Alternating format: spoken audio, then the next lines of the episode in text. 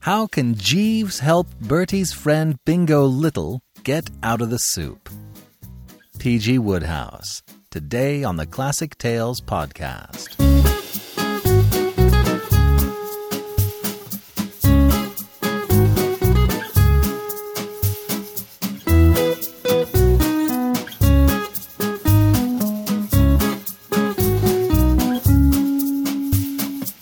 Welcome to the Classic Tales podcast. Thank you for listening. The Classic Tales podcast is listener supported. Thank you so very much to all of you who have gone to classictalesaudiobooks.com and become financial supporters. There are several options to support the podcast, starting at $5 a month. Each of your offers of support comes with a monthly thank you code. Use the codes for any audiobook download and grow your library of classics. Everybody wins, and we get to keep the podcast going strong. Again, thank you so much.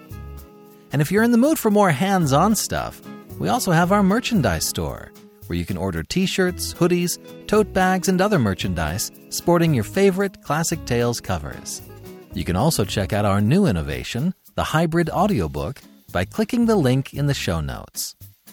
Thank you again for your generous support. Today, we celebrate the end of the 20 year freeze of the public domain. Four days ago, The Inimitable Jeeves entered the public domain, along with two Agatha Christie novels and works by Edith Wharton and many, many others. And going forward, every year more will be released, and soon the works of Steinbeck, Hemingway, and others will be free to produce through the podcast. It's gonna be great. It's been so fun to revisit my old friends Wooster and Jeeves. But before we begin, our personal moment for the week. We had kind of our ideal, ideal situation of a party where we hung out with our friends and played cards until midnight. Seriously, there's nothing better. That's what we did, uh, Scylla and I. But what really got me was we checked in on our boys, uh, Basil and Seven, who are 21 and 19 back at home, while we were playing cards with our friends. We asked them what they were doing, and they said they were watching Mary Poppins and playing Star Wars video games. And that, like, made my night. A couple years ago, it was a similar kind of thing where the two boys were at home and we were out and we checked in on them, and they said, We're watching Hello Dolly and talking about the cinematography and the dancing and the scripting and the character arcs. They were just pulling it all apart. When they could have watched anything, but they chose Hello Dolly. Yeah, it was pretty cool. So, that's our personal moment for the week. Hope you liked it. And now, The Inimitable Jeeves, Part 1 of 7 by P.G. Wodehouse.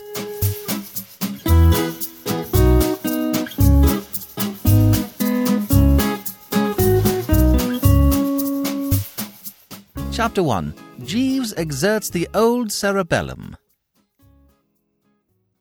Morning, Jeeves, I said. Good morning, sir, said Jeeves. He put the good old cup of tea softly on the table by my bed, and I took a refreshing sip. Just right, as usual. Not too hot, not too sweet, not too weak, not too strong, not too much milk, and not a drop spilled in the saucer. A most amazing cove, Jeeves. So dashed competent in every respect. I've said it before, and I'll say it again. I mean to say, just take one small instance. Every other valet I've ever had used to barge into my room in the morning while I was still asleep, causing much misery. But Jeeves seems to know when I'm awake by a sort of telepathy. He always floats in with the cup exactly two minutes after I come to life. Makes a deuce of a lot of difference to a fellow's day. How's the weather, Jeeves? Exceptionally clement, sir. Anything in the papers? Some slight friction threatening in the Balkans, sir. Otherwise, nothing. I say, Jeeves, a man I met at the club last night told me to put my shirt on privateer for the two o'clock race this afternoon. How about it? I should not advocate it, sir. The stable is not sanguine. That was enough for me. Jeeves knows. How, I couldn't say, but he knows. There was a time when I would laugh lightly and go ahead and lose my little all against his advice, but not now. Talking of shirts, I said, have those mauve ones I ordered arrived yet? Yes, sir. I sent them back. Sent them back? Yes, sir. They would not have become you. Well, I must say I'd thought fairly highly of those shirtings. But I bowed to superior knowledge. Weak? I don't know. Most fellows, no doubt, are all for having their valets confine their activities to creasing trousers and what not, without trying to run the home. But it's different with Jeeves. Right on the first day he came to me, I've looked on him as a sort of guide, philosopher, and friend. Mr. Little rang up on the telephone a few moments ago, sir. I informed him that you were not yet awake. Did he leave a message? No, sir.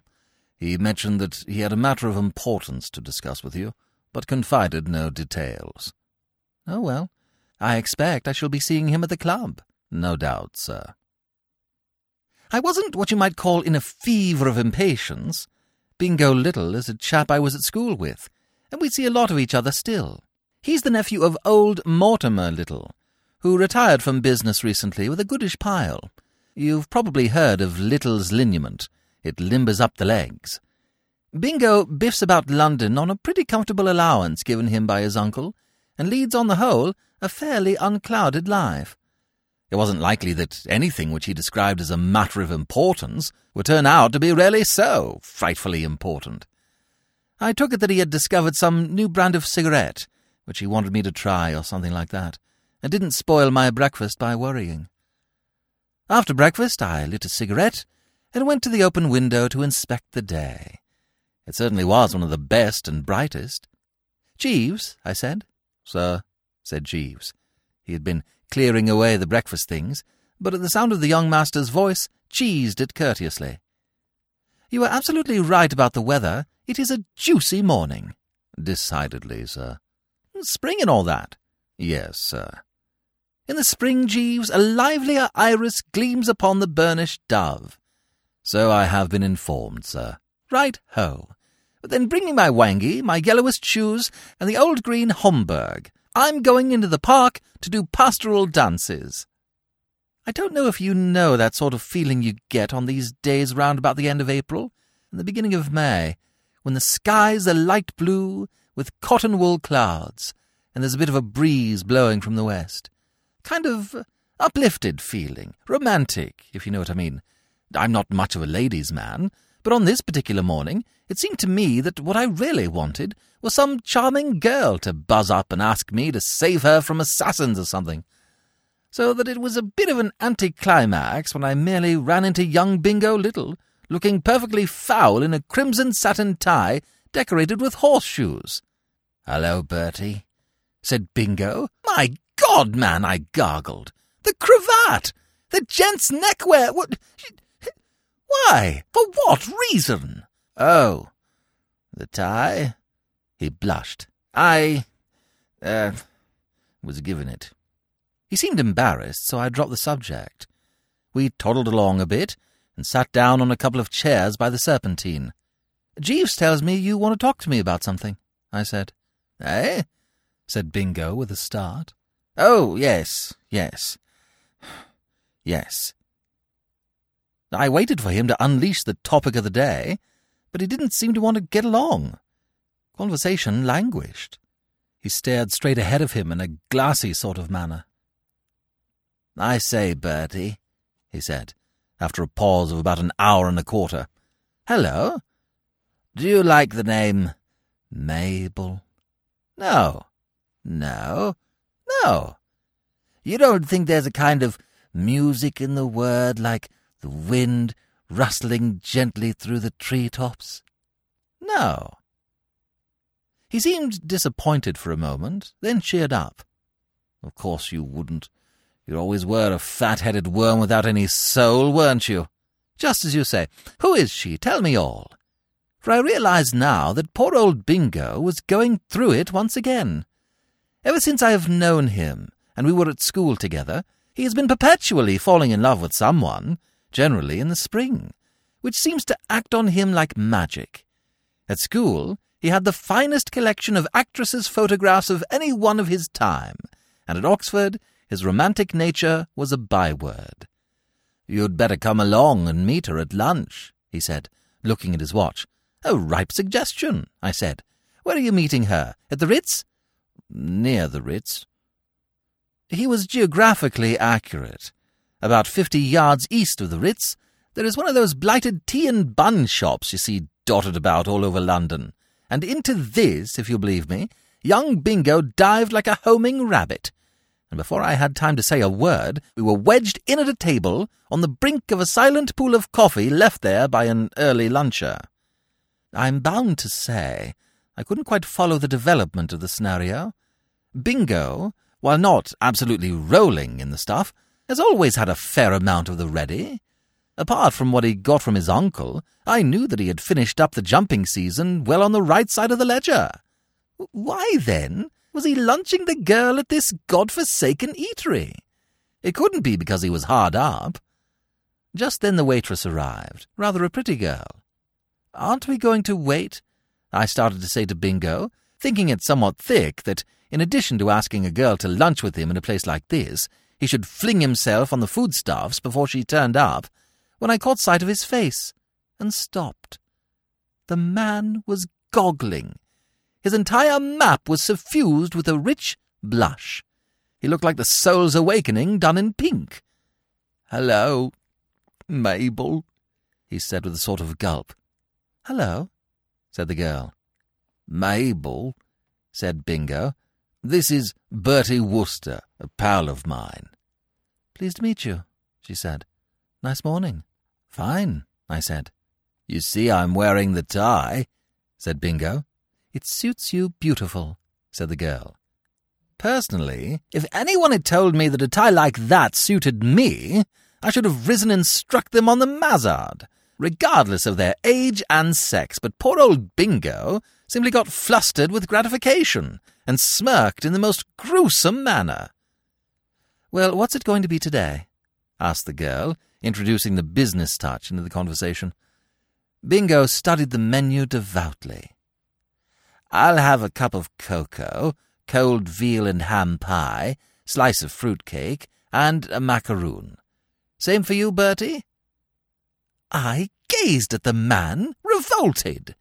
That he could have been a pal of mine all these years, and think me capable of insulting the old Tum with this sort of stuff, cut me to the quick. Or how about a bit of hot steak pudding, with a sparkling limado to wash it down? said Bingo. You know, the way love can change a fellow is really frightful to contemplate. This chappie before me, who spoke in that absolutely careless way of macaroons and limado, was the man I had seen in happier days telling the head waiter at Claridge's exactly how he wanted the chef to prepare the sole frite au gourmet aux champignons, and saying he would jolly well sling it back if it wasn't just right. Ghastly, ghastly! A roll and butter and a small coffee seemed the only things on the list that hadn't been specially prepared by the nastier-minded members of the Borgia family for people they had a particular grudge against.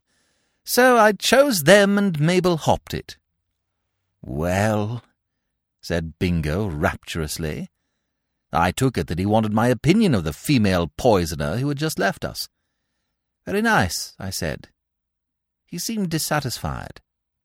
You don't think she's the most wonderful girl you ever saw? he said wistfully. Oh, absolutely, I said to appease the blighter. Where did you meet her? At a subscription dance at Camberwell. What on earth were you doing at a subscription dance at Camberwell? Your man Jeeves asked me if I would buy a couple of tickets. It was in aid of some charity or other. Jeeves? I didn't know he went in for that sort of thing.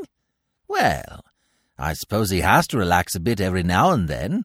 Anyway, he was there, swinging a dashed efficient shoe. I hadn't meant to go at first, but I turned up for a lark. Oh, Bertie, think what I might have missed. What might you have missed?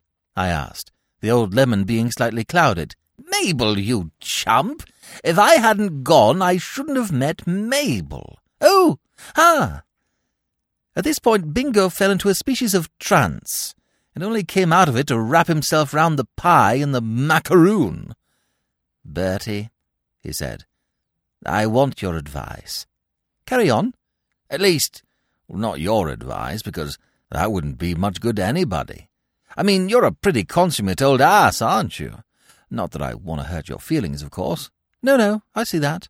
What I wish you would do is put the whole thing to that fellow Jeeves of yours and see what he suggests. You've often told me that he has helped other pals of yours out of messes. From what you tell me, he's by way of being the brains of the family. He's never let me down yet. Then put my case to him. What case? My problem. What problem? Why, you poor fish, my uncle, of course. What do you think my uncle is going to say to all this? If I sprang it on him cold, he'd tie himself in knots on the hearthrug. One of these emotional Johnnies, eh? Somehow or other his mind has got to be prepared to receive the news. But how? Ah. That's a lot of help, that ah. You see, I'm pretty well dependent on the old boy. If he cut off my allowance, I should be very much in the soup. So you put the whole binge to Jeeves and see if he can't scare up a happy ending somehow. Tell him my future is in his hands, and that if my wedding bells ring out, he can rely on me, even unto half my kingdom. Well, call it ten quid. Jeeves would exert himself with ten quid on the horizon, what? Undoubtedly, I said. I wasn't in the least surprised at Bingo wanting to lug Jeeves into his private affairs like this. It was the first thing I would have thought of doing myself if I had been in a hole of any description. As I have frequently had occasion to observe, he is a bird of the ripest intellect, full of bright ideas. If anybody could fix things for poor old Bingo, he could. I stated the case to him that night after dinner. Jeeves? Sir? Are you busy just now? No, sir. I mean, not doing anything in particular? No, sir. It was my practice at this hour to read some improving book. But if you desire my services, this can easily be postponed or indeed abandoned altogether. Well, I want your advice. It's about Mr. Little. Young Mr. Little, sir, or the elder Mr. Little, his uncle, who lives at Pounceby Gardens? Jeeves seemed to know everything. Most amazing thing. I've been pally with Bingo practically all my life, and yet I don't remember having heard that his uncle lived anywhere in particular. How did you know he lived in Pounceby Gardens? I said. I am on terms of some intimacy with the elder Mr. Little's cook, sir. In fact, there is an understanding. I'm bound to say that this gave me a bit of a start. Somehow, I'd never thought of Jeeves going in for that sort of thing. Do you mean you're engaged? It may be said to amount to that, sir. Well, well. She is a remarkably excellent cook, sir, said Jeeves, as though he felt called on to give some explanation. What was it you wished to ask me about Mr. Little? I sprang the details on him. And that's how the matter stands, Jeeves, I said. I think we ought to rally round a trifle and help poor old Bingo put the thing through. Tell me about old Mr. Little. What sort of a chap is he? A somewhat curious character, sir. Since retiring from business, he has become a great recluse, and now devotes himself almost entirely to the pleasures of the table. Greedy hog, you mean? I would not perhaps take the liberty of describing him in precisely those terms, sir. He is what is usually called a gourmet, very particular about what he eats, and for that reason sets a very high value on Miss Watson's services. The cook? Yes, sir. Well, it looks to me as though our best plan would be to shoot young Bingo in on him after dinner one night. Melting mood, I mean to say, and all that. The difficulty is, sir, that at the moment Mr. Little is on a diet, owing to an attack of gout. Things begin to look wobbly. No, sir, I fancy that the elder Mr. Little's misfortune may be turned to the younger Mr. Little's advantage. I was speaking only the other day to Mr. Little's valet, and he was telling me that it has become his principal duty to read to Mr. Little in the evenings. If I were in your place, sir, I should send young Mr. Little to read to his uncle. Nephew's devotion, you mean? Old man touched by kindly action, what? Partly that, sir. But I would rely more on young Mr. Little's choice of literature. That's no good. Jolly old Bingo has a kind face, but when it comes to literature, he stops at the Sporting Times.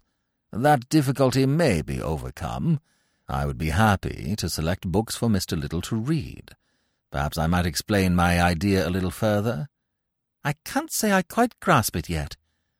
The method which I advocate is what I believe the advertisers call direct suggestion, sir, consisting as it does of driving an idea home by constant repetition.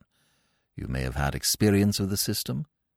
You mean they keep on telling you that some soap or other is the best, and after a bit you come under the influence and charge round the corner and buy a cake? Exactly, sir. The same method was the basis of all the most valuable propaganda during the recent war. I see no reason why it should not be adopted to bring about the desired result with regard to the subject's views on class distinctions.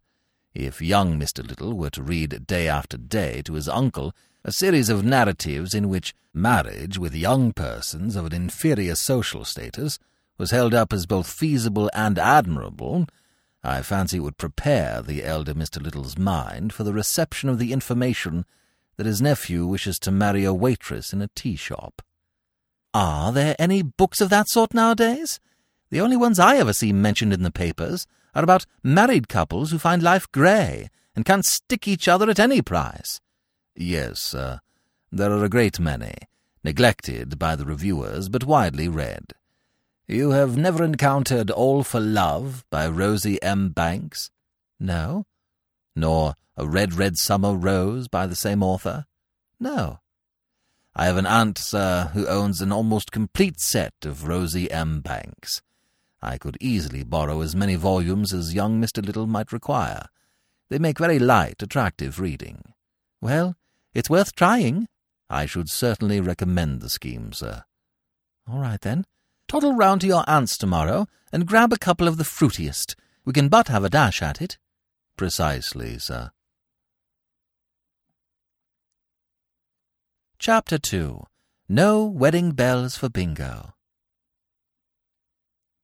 Bingo reported three days later that Rosie M. Banks was the goods, and beyond a question, the stuff to give the troops. Old Little had jibbed somewhat at first, at the proposed change of literary diet, he not being much of a lad for fiction, and having stuck hitherto exclusively to the heavier monthly reviews. But Bingo had got chapter one of All for Love past his guard before he knew what was happening, and after that there was nothing to it. Since then they had finished A Red, Red Summer Rose, Madcap Myrtle, and Only a Factory Girl, and were halfway through the courtship of Lord Strathmorlick. Bingo told me all this in a husky voice over an egg beaten up in sherry.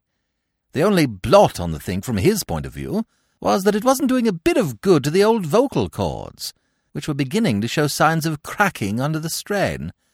He had been looking his symptoms up in a medical dictionary, and he thought he had got clergyman's throat. But against this, you had to set the fact that he was making an undoubted hit in the right quarter, and also that after the evening's reading, he always stayed on to dinner. And from what he told me, the dinners turned out by old Little's cook had to be tasted to be believed. There were tears in the old blighter's eyes as he got on the subject of the clear soup. I suppose to a fellow who for weeks had been tackling macaroons and limado, it must have been like heaven. Old Little wasn't able to give any practical assistance at these banquets, but Bingo said that he came to the table and had his whack of arrowroot, and sniffed the dishes, and told stories of entrees he had had in the past, and sketched out scenarios of what he was going to do to the bill of fare in the future, when the doctor put him in shape. So I suppose he enjoyed himself too, in a way. Anyhow, things seemed to be buzzing along quite satisfactorily, and Bingo said he had got an idea which he thought was going to clinch the thing. He wouldn't tell me what it was, but he said it was a pippin. We make progress, Jeeves, I said. That is very satisfactory, sir. Mr. Little tells me that when he came to the big scene in Only a Factory Girl, his uncle gulped like a stricken bull-pup. Indeed, sir. Where Lord Claude takes the girl in his arms, you know, and says, I am familiar with the passage, sir. It is distinctly moving. It was a great favourite of my aunt's.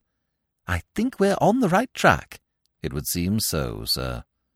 In fact, this looks like another of your successes. I've always said, and I always shall say, that for sheer brains, Jeeves, you stand alone.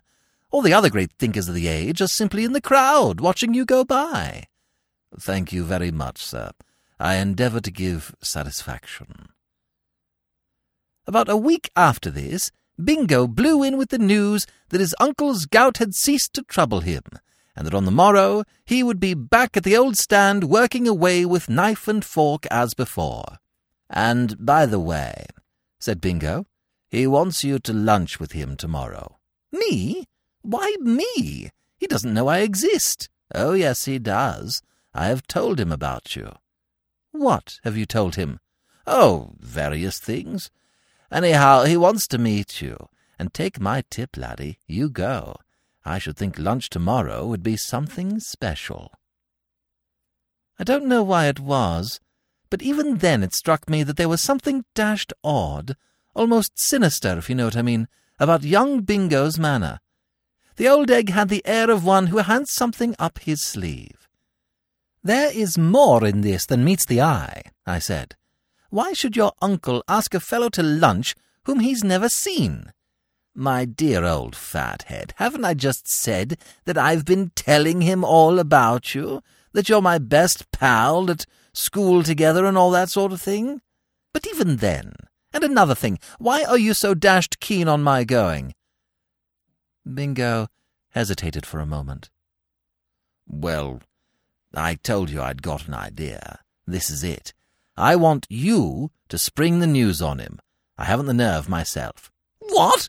I'm hanged if I do. And you call yourself a pal of mine. Yes, I know, but there are limits. Bertie, said Bingo reproachfully, I saved your life once. When? Didn't I? There must have been some other fellow then. Well, anyway, we were boys together and all that. You can't let me down. Oh, all right, I said. But when you say you haven't nerve enough for any dash thing in the world, you misjudge yourself. A fellow who... Cheerio, said young Bingo. One thirty tomorrow. Don't be late. I am bound to say that the more I contemplated the binge, the less I liked it. It was all very well for Bingo to say that I was slated for a magnificent lunch, but what good is the best possible lunch to a fellow? If he is slung out into the street on his ear during the soup course, However, the word of a Wooster is his bond and all that sort of rot. So at one thirty next day, I tottered up the steps of number sixteen Pounceby Gardens and punched the bell. And half a minute later, I was up in the drawing room, shaking hands with the fattest man I have ever seen in my life. The motto of the little family was evidently variety. Young Bingo was long and thin and hasn't had a superfluous ounce on him since we first met. But the uncle restored the average and a bit over.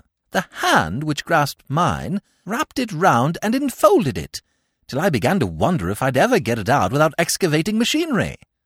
Mr. Wooster, I am gratified. I am proud. I am honoured. It seemed to me that young Bingo must have boosted me to some purpose. Oh, ah, I said. He stepped back a bit, still hanging on to the good right hand. You are very young to have accomplished so much. I couldn't follow the train of thought. The family, especially my Aunt Agatha, who has savaged me incessantly from childhood up, have always rather made a point of the fact that mine is a wasted life, and that since I won the prize at my first school for the best collection of wildflowers made during the summer holidays, I haven't done a damn thing to land me on the nation's scroll of fame.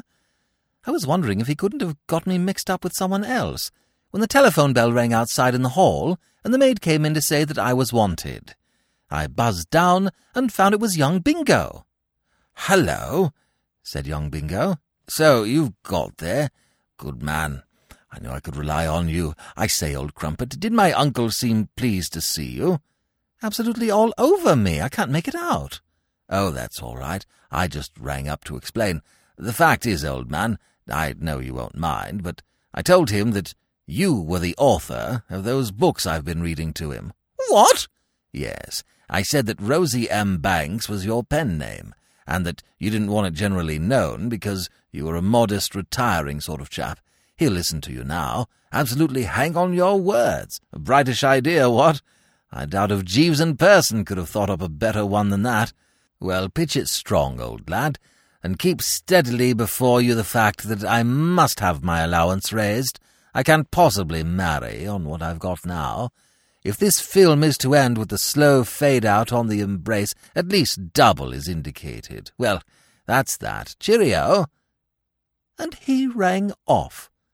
At that moment the gong sounded, and the genial host came tumbling downstairs like the delivery of a ton of coals. I always look back to that lunch with a sort of aching regret. It was the lunch of a lifetime, and I wasn't in a fit state to appreciate it. Subconsciously, if you know what I mean, I could see it was pretty special. But I had got the wind up to such a frightful extent over the ghastly situation in which young Bingo had landed me that its deeper meaning never really penetrated. Most of the time I might have been eating sawdust for all the good it did me. Old Little struck the literary note right from the start. My nephew has probably told you that I have been making a close study of your books of late, he began. Yes, he did mention it. How, uh, how did you like the ballet things? He gazed reverently at me. Mr. Wooster, I am not ashamed to say that the tears came into my eyes as I listened to them. It amazes me that a man as young as you can have been able to plumb human nature so surely to its depths to play with so unerring a hand on the quivering heartstrings of your reader, to write novels so true, so human, so moving, so vital. Oh, it's just a knack, I said. The good old purse was bedewing my forehead by this time in a pretty lavish manner. I don't know when I've been so rattled. Do you find the room a trifle warm? Oh, no, no, rather not. Just right. then it's the pepper. If my cook has a fault, which I am not prepared to admit, it is that she is inclined to stress the pepper a trifle in her made dishes. By the way, do you like her cooking? I was so relieved that we had got off the subject of my literary output that I shouted approval in a ringing baritone. I am delighted to hear it, Mr. Wooster. I may be prejudiced, but to my mind that woman is a genius. Absolutely, I said. She has been with me seven years, and in all that time I have not known her guilty of a single lapse from the highest standard. Except once, in the winter of 1917, when a purist might have condemned a certain mayonnaise of hers as lacking in creaminess. But one must make allowances. There had been several air raids about that time, and no doubt the poor woman was shaken. But nothing is perfect in this world, Mr. Wooster, and I have had my cross to bear. For seven years I have lived in constant apprehension lest some evilly disposed person might lure her from my employment. To my certain knowledge, she has received offers, lucrative offers, to accept service elsewhere. You may judge of my dismay, Mr. Wooster, when only this morning the bolt fell. She gave notice. Good Lord! Your consternation does credit, if I may say so, to the heart of the author of A Red, Red Summer Rose. But I am thankful to say the worst has not happened.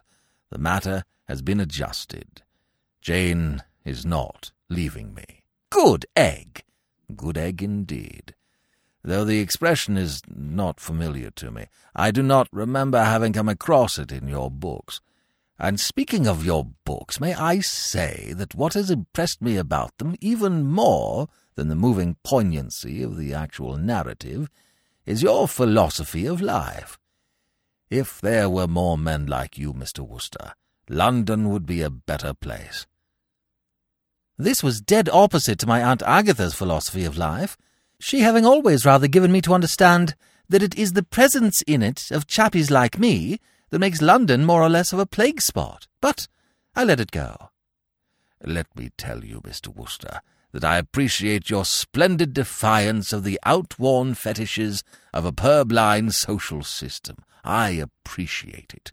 You are big enough to see that rank is but the guinea stamp, and that In the magnificent words of Lord Bletchmore in Only a Factory Girl, be her origin ne'er so humble, a good woman is the equal of the finest lady on earth. I say, do you think that? I do, Mr. Wooster. I am ashamed to say that there was a time when I was like other men, a slave to the idiotic convention which we call class distinction. But since I read your books, I might have known it. Jeeves had done it again. You think it's all right for a chappie in what you might call a certain social position to marry a girl of what you might describe as the lower classes? Most assuredly I do, Mr. Wooster. I took a deep breath and slipped him the good news. Young Bingo, your nephew, you know, wants to marry a waitress, I said. I honour him for it, said old Little. He don't object? On the contrary. I took another deep breath and shifted to the sordid side of the business. I hope you won't think I'm butting in, don't you know? I said. But, uh, well, how about it? I fear I do not quite follow you. Well, I mean to say, his allowance and all that. The money you're good enough to give him. He was rather hoping that you might see your way to jerking up the total a bit. Old Little shook his head regretfully. I fear that can hardly be managed. You see, a man in my position is compelled to save every penny. I will gladly continue my nephew's existing allowance, but beyond that I cannot go. It would not be fair to my wife. What? But you're not married? Not yet. But I propose to enter upon that holy state almost immediately. The lady, who for years has cooked so well for me, honoured me by accepting my hand this very morning. A cold gleam of triumph came into his eye. Now let him try to get her away from me, he muttered defiantly. Young Mr. Little has been trying frequently during the afternoon to reach you on the telephone, sir, said Jeeves that night when I got home. I'll bet he has, I said. I had sent poor old Bingo an outline of the situation by messenger boy shortly after lunch. He seemed a trifle agitated. I don't wonder, Jeeves, I said. So brace up and bite the bullet. I'm afraid I've bad news for you. That scheme of yours, reading those books to old Mr. Little and all that, has blown out a fuse. They did not soften him? They did. That's the whole bally trouble, Jeeves. I'm sorry to say that fiancée of yours, Miss Watson, you know, the cook, you know, well, the long and the short of it is that she's chosen riches instead of honest worth, if you know what I mean. Sir? She's handed you the mitten and gone and got engaged to old Mr. Little. Indeed, sir. You don't seem much upset. The fact is, sir, I had anticipated some such outcome. I stared at him. Then what on earth did you suggest the scheme for? To tell you the truth, sir, I was not wholly averse from a severance of my relations with Miss Watson. In fact, I greatly desired it. I respect Miss Watson exceedingly, but I have seen for a long time that we were not suited. Now, the other young person with whom I have an understanding. Great Scott, Jeeves! There isn't another? Yes, sir. How long has this been going on? For some weeks, sir. I was greatly attracted by her when I first met her at a subscription dance at Camberwell. My sainted aunt! Not! Jeeves inclined his head gravely. Yes, sir. By an odd coincidence, it is the same young person that young Mr. Little. Uh, I have placed the cigarettes on the small table. Good night, sir.